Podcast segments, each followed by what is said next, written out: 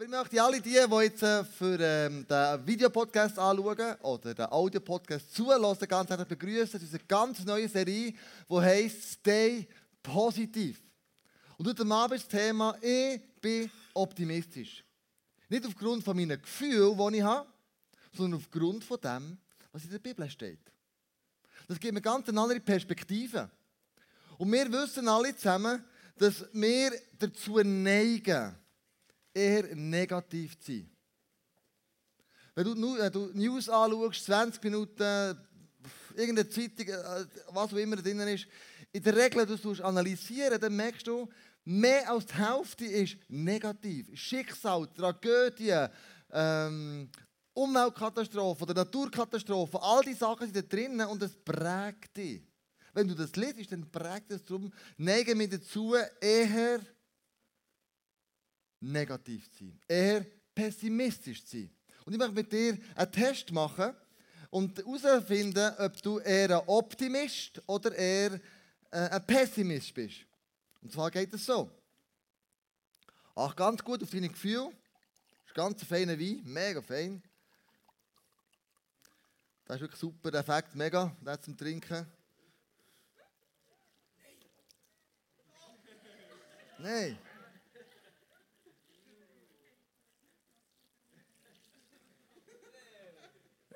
Was für Gefühl hast du gehabt? Als Optimist denkst du, so cool, Mann, wie im Überfluss, so gut, da hört ja nicht mehr auf, das ist super. Wenn du, wenn du denkst, oh Mann, ähm, wer putzt denn die Sauerei wieder? Dann bist du eher ein Pessimist. Spaß beiseite. So einfach ist es schon nicht. Aber wichtig ist, dass wir Menschen mit ticken ein unterschiedlich. Es kann sein, dass du einen super Tag erlebst, wie ich letztes Jahr in Saas-Fee also das Jahr in haben eine Familienferien gemacht. Hey, wir einen super Tag mit den Kindern, es war ein Frieden. Wir sind wandern und dann ist äh, Andrea ist aufs Alalinhorn gefahren und wir sind dann in den Kletterpark gegangen und wir hatten so eine super Zeit gehabt. Also, du kannst es nicht besser vorstellen. Als Familie so ein Highlight. Also wirklich, es geht nicht besser. Und dann sind wir ins Dorf durchgelaufen und da habe ich so Durst bekommen. Und dann bin ich ins Coop, ich habe gesagt, ich muss unbedingt Wasser kaufen. Und wie so halt Kinder sind, die sagen, Papi, wir kommen auch mit.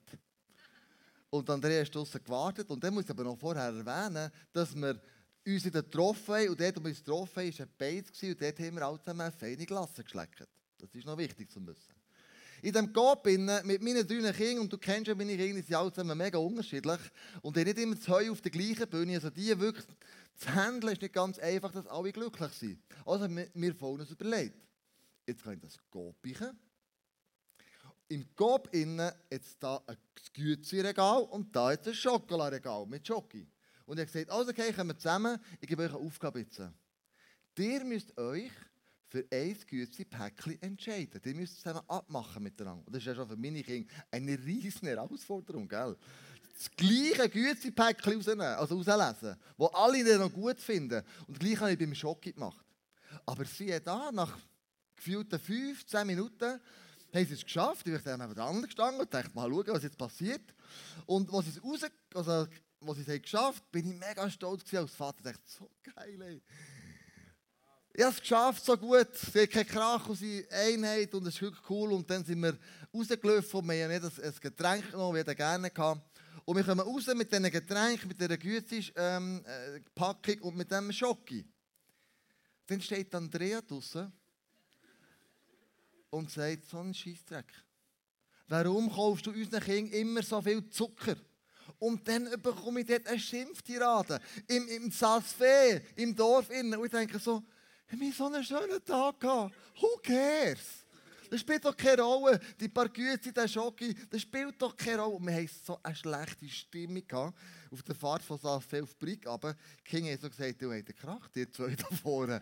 Wir so, ja, es ist nicht optimal gelaufen, jetzt gerade in diesem Moment. Und wie oft neigen wir dazu, wenn etwas super ist und etwas Kleines passiert, in der Verantwortung der Frauen. Ich darf euch das Fettnäpfchen schauen, ich weiß. Wie oft ist eigentlich alles nichts? Alles ist vergessen, all das Gute durch den ganzen Tag, all das Schöne ist wie, ist wie vom Erdboden verschluckt worden. Und ich denke, wir, wir sind doch so ein bisschen, wir ticken ein bisschen so. dass etwas passiert und dann nicht alles, was so gut ist, keine Bedeutung mehr. Auch doch haben wir einen Wert im ICF, den wir auf die Fahne geschrieben haben, und zwar vom Leben begeistert. Und da steht, wir sind begeistert vom Leben mit Gott. Und ich komme dann auch darauf, warum wir so begeistert sind. Warum wir eine positive Lebenseinstellung haben. Nicht, weil das einfach ein zum guten Ton gehört und noch ein bisschen hip und hopp ist, gut angelegt, schön ausgesehen, Haar gestylt, alles besiegt und das Make-up stimmt alles zusammen. Sondern, weil es in der Bibel steht. Weil das in der Bibel so drinnen ist. Und ich möchte euch ein bisschen mitnehmen, so in Römer 12, 2. Passt euch nicht den Maßstäben dieser Welt an, sondern lasst euch von Gott verändern, damit euer ganzes Denken neu ausgerichtet wird. Nur dann könnt ihr beurteilen, was Gottes Wille ist, was gut und vollkommen ist und was ihm gefällt. Und was ich möchte eingehen, ist von der ersten. Und im Elbefelder kann man es noch nicht anders, ist anders ausformuliert. Und da ist folgendes in der Übersetzung: Und seid nicht gleichförmig dieser Welt, sondern werdet verwandelt. Und dann geht es weiter. Und das Wort verwandelt, das heißt auf Griechisch Metamorphose. Das heißt, wir gehen einen Prozess ein von einem alten Mensch, der wiedergeboren ist, eine Metamorphose durchmacht und zu einem neuen Mensch wird. Und wie so eine Metamorphose in der Natur aussieht, schauen wir zusammen an.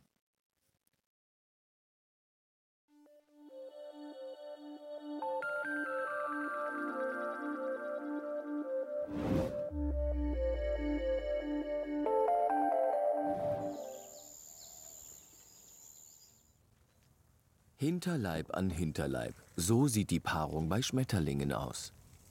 Das Männchen befruchtet mit seinem Samen die etwa 50 Eier, die im Hinterleib des Schwalbenschwanzweibchens heranreifen.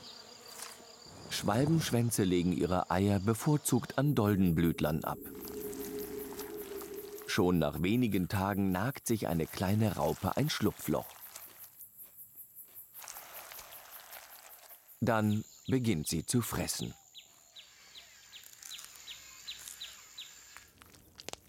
Die Raupe wächst, ihre Haut jedoch nicht.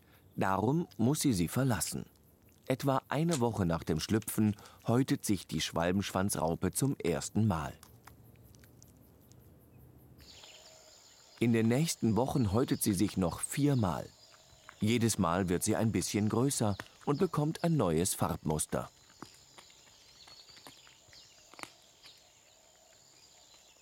Wilde Möhre, Dill, Fenchel oder Bärenklau werden mit Stumpf und Stiel vertilgt. Nach insgesamt vier bis fünf Wochen Fressgelage ist es Zeit für den letzten Entwicklungsschritt, die Verpuppung. Fest an einem Stängel verankert häutet sich die Raupe ein letztes Mal. Der Vorgang kann eine halbe Stunde dauern, deshalb hier beschleunigt im Zeitraffer.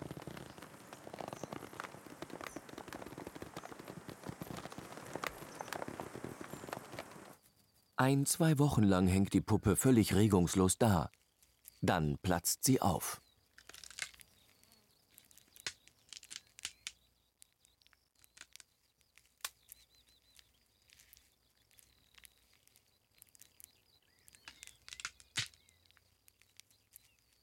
Die Raupe hat sich im Innern der Puppenhülle komplett verwandelt.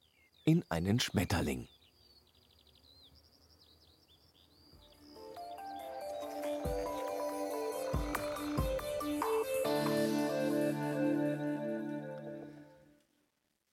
Ist es nicht phänomenal, dass aus einem so einem wüsten Tier wie einer Raupe also etwas wunderschönes in Schmetterling wird. Und das ist eine Metamorphose, eine Verwandlung. Und Gott sagt, schau, wenn du dir willst, äh, wie Jesus sagt, du sollst mir ähnlicher werden, meint er mit dieser Metamorphose, du sollst dich weiterentwickeln. Ich sage nicht, du bist hässlich am Anfang und dann wunderschön. Sondern ich sage einfach, es ist eine Metamorphose, es ist eine Entwicklung, es ist eine Verwandlung, die soll passieren soll. Und die Verwandlung passiert dann, wenn wir wissen, was in der Bibel geschrieben ist. Und nicht wir nach unseren Gefühlen beurteilen, sondern nach dem, was Gott in der Bibel über, dem, über gesagt hat. Im Römer 8 findest du mindestens 23 Gründe. 23 Gründe, warum und wie Gott über dich denkt. Und wir fangen mit dem allerersten an. Ich bin heute nur acht, ich will noch ein paar überspringen. Aber das allererste ist der erste Grund, der mich so optimistisch macht und das lässt mich nicht von Gefühlen leiten, ist, meine Sünden sind mir vergeben und meine Ewigkeit ist sicher. Römer 8, 1 bis 12. Müssen wir denn nun noch damit rechnen, verurteilt zu werden? Nein. Für die, die mit Jesus Christus verbunden sind, gibt es keine Verurteilung mehr. Es ist vorbei. Du bekommst keine, du bist nicht mehr verurteilt, du bist frei. Und das habe ich so krass erlebt. Vor einiger Zeit bin ich äh, gerufen worden ins Untersuchungsgefängnis von der Stadt Bern, wo jemand ist drinnen gehockt. Und da bin ich zu ihm hergegangen, wir zusammen diskutiert und geredet, durch die, durch die Scheibe durch. Und er sagt, Klaus, hast denn du das Gefühl, dass mir Jesus jemals könnte vergeben könnte? Ich habe Frauen missbraucht. Ich habe Leute mit Drogen ins Elend gestürzt. Ich habe gestohlen, ich habe geklaut, ich habe ganz, ganz, ganz schlimme Sachen gemacht. Hast denn du das Gefühl, Gott könnte mir das vergeben? Dann sage ich, ey, schau, in der Bibel steht, Römer 8, Vers 1. Nein, für die, die mit Jesus Christus verbunden sind, gibt es keine Verurteilung mehr. Du wirst Konsequenzen von dem Gesetz, das wir in der Schweiz die musst, musst du müssen tragen. Logisch. Du wirst ins Gefängnis kommen, du wirst eine Strafe bekommen und, und, und, und, und. Aber vor Jesus, wenn du ihn aufnimmst in dein Leben, dann wirst du frei sein. Und ich habe ihn gefragt, wärst du bereit, durch die Scheibe durch, mit mir zu beten und Jesus auf dein Leben aufzunehmen? Und er sagt, ja, bitte, bete mit mir. Und haben wir das zusammen gemacht im Untersuchungsgefängnis. Und er hat gesagt, du kannst dir nicht vorstellen, wie frei ich mich fühle. Und jetzt äh, ist meine Ewigkeit sicher. Das verspricht die Bibel. Es gibt keine Sünde, die so schwerwiegend ist, dass du nicht in die Freiheit kommen kannst, die dir Jesus würde vergeben wenn du mit ihm verbunden bist. Und dann das Zweite, Jesus sitzt zu Rechten Gottes und steht für mich ein. Römer 8, 34. Jesus ist vom Tod auferweckt worden und hat seinen Platz an Gottes rechter Seite eingenommen. Was wäre passiert, wenn Jesus nicht auferstanden wäre? Also ganz ehrlich, wir wären echt am Arsch. Aber die Bibel redet davon, er ist auferstanden. Halleluja, Amen. Und er sitzt zu Rechten von Gott. Was macht er dort? Dort tritt er jetzt vor Gott für uns ein. Hast du gewusst, dass Jesus in diesem Moment für dich eintritt? Hast du gewusst, dass Jesus in diesem Moment für dich betet? Hast du gewusst, dass vielleicht der Fehler, den du heute Morgen gemacht hast, Jesus hersteht und sagt, ihm oder ihr ist vergeben. Er steht für dich ein.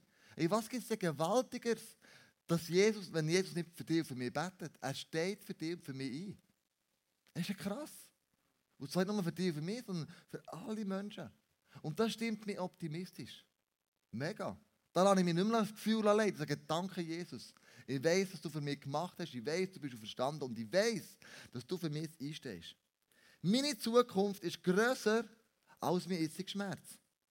Ich bin ganz sicher, Römer 8,18, dass alles, was wir in dieser Welt erleiden, nichts, verglich, nichts ist verglichen mit der Herrlichkeit, die Gott uns einmal schenken wird. Der Schmerz, den wir vielleicht erleiden im Moment, vielleicht ist eine Beziehung kaputt gegangen, vielleicht hast du deine Stelle verloren, vielleicht läuft in deinem Business nicht gut, vielleicht du, bist du gemobbt worden, was immer, und du leidest einen Schmerz. Vielleicht wie ich, der seit fünf, sechs Jahren an Diabetes erkrankt ist, denke, Mann, so ein Scheiß. Aber das ist doch nichts verglichen mit dem, was wir mal in der Ewigkeit werden haben. Das ist nichts mit dem, was wir jetzt hier klar weiss, einige von euch haben eine herausfordernde Zeit.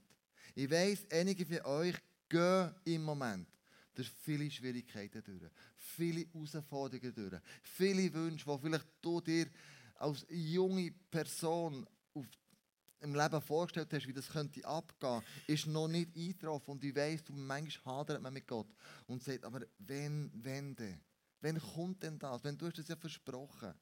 Und ich weiss, es ist nicht rosig. Und es sieht nicht gut aus. Und dennoch sage ich, das ist noch nicht das Ende jetzt. Das mal Herz aus ist ein Herz, ja. Ich verstehe das auch. Es ist gut, wenn du Leute hast, die mit dir mitleiden und Leute hast, die mit dir mitbeten und Leute hast, die sich um dich sorgen. Unbedingt. Aber das alleine soll uns gleich oder Fokus richten auf den Überfluss, den Gott für uns parat hat. Mal in der Herrlichkeit sein und mal von all diesen Sorgen und diesen Schmerzen wegzukommen. Es ist nicht so, wie ich mich fühle, tut mein Leben bestimmen, sondern das, wie Gott in der Bibel geschrieben hat. So bin ich unterwegs.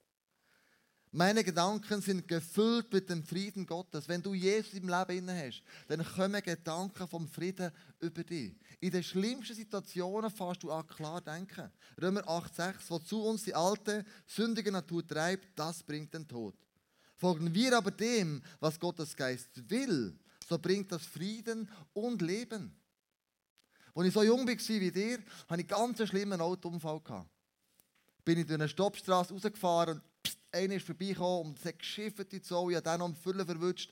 Der hat es gedreht, ist mit 120 gekommen, ist in einen Hydrant ist eine riesige Fontäne gekommen, mindestens wirklich 5 Meter hohes Wasser, es wird nicht mehr aufhören. Der Karren kehrt sich, fährt in eine Baugruben runter, geht auf einen, so auf einen Haufen, den aufgeschüttet hat, fährt dort hoch, dreht ihn und dann kippt er so zweimal runter. Und die Karre landet auf dem Dach und ich hocke im Auto und sage, Jesus, jetzt kannst du nur noch helfen ich bin nicht in Panik geraten. Sondern in dem Moment, und ich kann dir nicht erklären, warum, ist der Frieden von Gott so tief in mir inne gewesen, obwohl ich das Gefühl hatte, du, das hat er dort, er könnte töten in diesem Auto drin. Und so bin ich runtergerannt und gewusst habe, Gott ist an meiner Seite. Und dann kommt dort ein, ein Italiener, habe ich dann gehört, kommt vor zur, zur Frontscheibe raus, kommt sich rauszurappen. Und dann äh, schaut er mich an und ich helfe ihm und sage, du bist verletzt, Krankenauto, jetzt noch andere Leute im Auto, was muss ich organisieren, hilf mir und, und das muss ich machen. Und er schaut mich so an, kein Krebeli, unverletzt und sagt so, hey du Gott, verdammt, du mich nicht gesehen.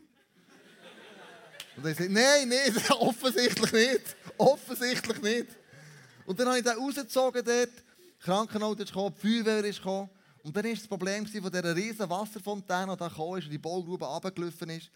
Und äh, ich habe gesagt, Jesus, schau, ich keine Ahnung, wie man das abstellen muss, aber bitte, du bist ja für mich und nicht gegen mich. Bring irgendjemand vorbei und dann zwei Minuten später kommt per Zufall einer vom Wasserwerk vorbei und weiss, wo genau der Käbi dran ist, also die Leitung abstellen. Und bam ist die Erledigung. Was ich dann gespürt habe, ist ein tiefer Frieden, den ich hatte in dem Moment, wo es klebt und ich merke, jetzt habe ich Scheiße gebaut. Das ist nicht gut. Und doch bin ich gemerkt, ich gehe in eine Panik, ich, sondern ich habe gewusst, der Frieden von Gott, der ist mit mir, der ist bei mir drinnen. Und dann steht Nummer 5, wenn Gott für mich ist, wer kann denn gegen mich sein? Wenn Gott für uns ist, wer kann dann gegen uns sein? In Römer 8,33, wer könnte es wagen, die von Gott Auserwählten anzuklagen? Niemand, denn Gott selbst spricht für sie, spricht sie von aller Schuld frei. Wenn du I am the Hope bist in deiner Firma, dem Arbeitsplatz, dort, wo, du, wo Gott dir hergestellt hat, und er sagt, du bist die richtige Person, am richtigen Platz, zum richtigen Zeitpunkt. Und du erzählst dort, wer Jesus für dich ist. Und du wirst vielleicht ausgelacht, du wirst vielleicht als Spinner hergestellt, du wirst vielleicht als, als, als dummer Typ her, hergestellt. Dann musst du wissen, Gott sieht die Eifer. Gott sieht dein Bemühen. Und heute Morgen habe ich mit einem Geschäftsmann geredet und der hat mir gesagt, weißt du, seit ich ins ISF komme, haben sich meine Gedanken verändert, wie Gott über mich denkt. Und meine Mitarbeiter, ähm, die ich habe in meinem Geschäft, die haben gesagt, du bist so anders geworden. Und als sie gehört haben, dass er ins ISF kommt, haben sie gesagt, was? Du gehst in die Sekte? Hey, pass nur auf, dass ich nicht das ganze Geld zum Sack ausziehe. Und dann ist er hergestanden von der ganzen Belegschaft und gesagt, Jungs, ich kläre euch jetzt, was im ISF abläuft. Und es war am the Hope in dem Moment. Und er hat gesagt, schau, wenn Gott für mich ist, wer kann denn gegen mich sein? Und dann Nummer 6, der Heilige Geist hilft mir in meiner Schwachheit. Im Römer 8, 26 lesen wir, dabei hilft uns der Geist Gottes in all unseren Schwächen und Nöten. Wissen wir doch nicht einmal, wie wir beten sollen, damit es Gott gefällt. Deshalb tritt Gottes Geist für uns ein. Er bittet für uns mit einem Seufzen, wie es sich nicht in Worte fassen lässt. Wenn du schwach bist, wenn du nicht mehr weißt, wie weiter, wenn du verzweifelt bist, wenn du am Abend im Bett liegst und du hast das Küsse oben dir und du heulst nur noch, dann ist der Geist Gottes an deiner Seite. Und in deiner Schwachheit stärkt er dir, er hilft dir und er ist mit dir. Hast du schon festgestellt, der Moment, wo wir uns schwach geben, Männer das gar nicht gerne, ich auch nicht. Bei den Frauen ist es ein bisschen einfacher. Aber in dem Moment, wo wir uns schwach geben, dann reden wir, dann hören wir den Heiligen Geist besser reden. Ist nicht so? Ich erlebe das oft, wenn ich verzweifelt bin, wenn ich nicht mehr weiss, wie ich eine Situation muss lösen muss. Im ISF, bei meiner Familie, mit den Finanzen, was immer es ist. Und sage, hey, ich weiss nicht mehr, wie weiter. In dem Moment, wo ich wie Kontrolle ablege und sage, du, dein Plan soll mein Plan sein. Sag du mir, Heiliger Geist, was der nächste Schritt ist. In dem Moment, wo ich schwach bin, in dem Moment höre ich seine Stimme viel besser. Und er hilft mir in dieser Schwachheit. Also ich bin nicht optimistisch, weil das Gefühl sagen, sondern weil das Gott in der Bibel so beschreibt. Gott arbeitet mit und durch uns für das Gute in unserem Leben. Er ist mit dir und er will das Gute in deinem Leben hervorbringen. Ah, Römer 8, 28. Und wir wissen, dass für die, die Gott lieben und nach seinem Willen zu ihm gehören, alles zum Guten führt. Alles, was du willst erleben, wird mal zum Guten führen. Manchmal, wenn du zurückschaust in die Vergangenheit und du siehst gewisse Situationen vor deinem inneren Auge, ist es nicht in dem Moment so, dass in dem Moment, wo du in dieser Situation drinnen steckst, du sagst, so ein Scheiß. Warum passiert das ausgerechnet mir? Das kann ja nicht wahr sein. Heiter Fahne nochmal. Und dann, ein paar Monate, Wochen, vielleicht sogar Jahre später, schaust du zurück und merkst, wenn das nicht passiert wäre, wäre ich heute nicht dort, wo ich bin. Eine Situation bei mir war so, das habe ich schon ein paar Mal erzählt, wo ich eine Freundin hatte, wo ich wusste, tief im Herz, ich will die heiraten. Und plötzlich hat die einen anderen genommen. Nach drei Jahren. Du meine Fresse, wie, wie gemein ist denn das? Einfach out of the blue. Und dann habe ich so gelitten und also wirklich, ich gelitten, ein halbes Jahr lang. Und plötzlich läuft mit Andrea über den Weg. Ich bin so dankbar heute, dass das in die Brüche gegangen ist. Und Andrea heute an meiner Seite ist. Ich weiß nicht, wo ich wäre, wenn Andrea nicht an meiner Seite wäre und immer noch ist. Er schafft mit uns. Und dann das Letzte, nichts kann mich von Gottes Liebe trennen. Ich bin überzeugt, nichts kann uns von seiner Liebe trennen, weder Tod noch Leben, weder Engel noch Mächte, weder Ängste der Gegenwart noch unsere Sorgen um die Zukunft. Ja, nicht einmal die Mächte der Hölle können uns von der Liebe Gottes trennen. Was für eine Zusage. Da tut der Paulus plötzlich das Himmelszelt aufreißen. Und er sagt, hey, wenn ich das anschaue, wie Gott für mich ist und mir liebt und mir nichts kann trennen von dieser Liebe, weder Hochs noch Tiefs, weder Sorge um die Zukunft, noch Engel, noch Macht, noch Gegenwart, ähm, unsere Sorgen um die Zukunft und so weiter. Wie krass ist denn das, dass man zu wissen, schau, egal wie es dir im Moment geht, egal wie du dich fühlst, nichts kann dich trennen auf der Liebe von Gott. Du kannst noch so blöd tun, Du kannst noch so sündhaft leben. Du kannst noch so Gott davon säckeln. Du kannst nichts dazu tun, dass er dich mehr liebt. Du kannst nichts dazu tun, dass er dich weniger liebt. Und er ist nicht wie ein irdischer Vater, der manchmal auf Leistung schaut. Und erst wenn du eine gewisse Leistung erbracht hast, du die Liebe bekommst. Gott sagt, meine Liebe steht dir immer offen. Ich liebe dich, du bist mein Kind. Und solange du auf dieser Erde lebst, bist du mein Kind. Und solange du auf dieser Erde lebst, gilt meine Liebe dir. Und irgendwann kommt der Punkt, wo du musst entscheiden für die Liebe. Für den Vater, der sagt Ja zu dir. Irgendwann musst du dich entscheiden und sagen Ja. Ich will eine Beziehung haben zu dir. Ich will mit dir unterwegs sein. Ich will lesen und leben, was da in der Bibel steht. Ich bin optimistisch. Nicht aufgrund, was ich fühle, sondern auf das, was in der Bibel steht. Für die Geschichte von Andrea und mir zu beenden, wir sind natürlich näher am Abend hergekommen und mir gesagt, du, warum haben wir so Krach gehabt plötzlich? Was ist plötzlich passiert zwischen uns? dass du so gestiegen bist, wie ich da Schokotafel oder ein Gütepäckchen gekauft habe. Und, ähm, und was ist bei mir abgegangen? Und wir haben uns versöhnt, wir können zusammen darüber reden, wir können zusammen darüber beten. Die Kinder waren schon lange im Bett. Und wir haben gesagt, lass nicht mehr. Also wir wollen nicht mehr, dass solche Sachen so Raum einnehmen in unserem Leben. Wir wollen nicht gesteuert werden von den Gefühlen, sondern wir gesteuert werden von dem, was in der Bibel steht und Gott für uns beraten hat. Meine Sünden sind mir vergeben. Darum bin ich optimistisch. Darum liebe und bin vom Leben mit Gott begeistert. Er sitzt zu Rechten und betet für mich. Meine Zukunft ist besser als die jetzigen Schmerzen und Nöte, die ich habe. Der Frieden von Gott liegt auf dir. Gott ist für dich. Der Heilige Geist hilft dir weiter, wenn du nicht weiter weißt. Und er will das Gute durch dich und in deinem Leben hervorbringen. Und nichts kann dich trennen von der Liebe von Gott. Vielleicht hast du Mühe, etwas von dem anzunehmen, heute Abend. Vielleicht denkst du, vergibt dir wirklich alle Sünden? Ich habe nämlich da noch ein paar Leichen im Keller rum.